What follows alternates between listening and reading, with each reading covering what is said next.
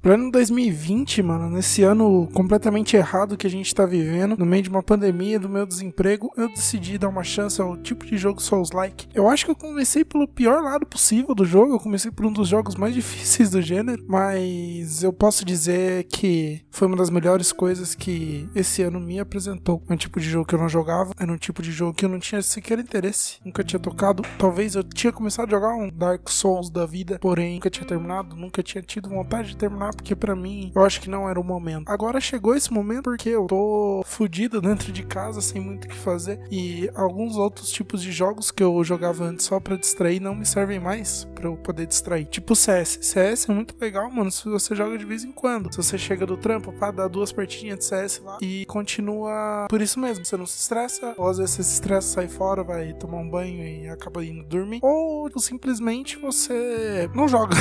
o Souls-like eu acho que é diferente. O Souls-like eu acho que ele exige um pouco de dedicação para você. Ele exige que você, bom, você aprenda realmente a jogar. É um jogo muito injusto, porém, se você consegue passar onde você quer passar, ele é muito recompensador. E eu não tô dizendo dentro do jogo com loot nem nada do tipo. Eu tô dizendo, eu acho que na questão psicológica. Ele mexe com o lado psicológico que não sei se eu já tinha destravado essa feature no meu cérebro, porque a maioria dos jogos que eu joguei, sei lá, eram jogos lineares, onde eu, se eu morresse eu continuava de onde eu tava ou de algum checkpoint próximo e não tinha grandes impactos na minha morte. No Souls Like não. Souls Like se eu morro e não consigo tocar nas minhas, no caso do Nioh, nas minhas ambritas rápido antes de morrer uma próxima vez, eu perco tudo, todo meu progresso. E mano, isso é bagulho de deixar puto. E imagino que no Dark Souls deve ser a mesma parada, entendeu? E eu nunca tinha tido uma experiência próxima disso. Eu posso dizer que Nioh tá sendo uma das minhas melhores experiências gamers da minha vida, sem nenhum tipo de exagero, mano, porque, que nem eu falei, ele é muito recompensador a hora que você passa de uma fase, a hora que você percebe que você tá passando e tá tirando aquela fase de letra que antes de você passar, com certeza você morreu umas 56 vezes para você descobrir como que funcionava. E, mano, isso é foda, isso é da hora, a repetição, o aprendizado e o jeito que ele te coloca como alguém inferior, como um ser, um ser inferior dentro daquele mundo, daquele universo que é gigante. E também acho que você pode tirar muitas lições do, do gênero Souls-like pra vida. Por mais que você ache que você tá preparado, você sempre vai estar tá um pouco fudido. Sempre vai ter alguma coisa que vai te fuder. Então, tente manter sempre os pés no chão, observar o que tem em volta da sua vida e tentar agarrar as melhores oportunidades e escolher sempre os melhores caminhos que vai ter para você, onde você vai conseguir sempre as melhores recompensas. Pensa num chefão que você vai ter que decorar os movimentos dele, vai ter que dar ataques precisos, desvios precisos, que nos seus likes tem isso também. O tão bem que você tem que saber atacar, você tem que saber desviar. Isso é muito da hora, velho. Isso eu acho que é uma das features mais legais do jogo. E o episódio de hoje é isso. Eu acho que foi um pequeno desabafo sobre o gênero Souls-like e por que que você deveria dar alguma chance. E uma dica do tio Pacheco, se você for jogar algum jogo do gênero Souls-like, não jogue Nioh como primeiro. Foi o bagulho mais filha da puta que eu pude fazer na minha vida.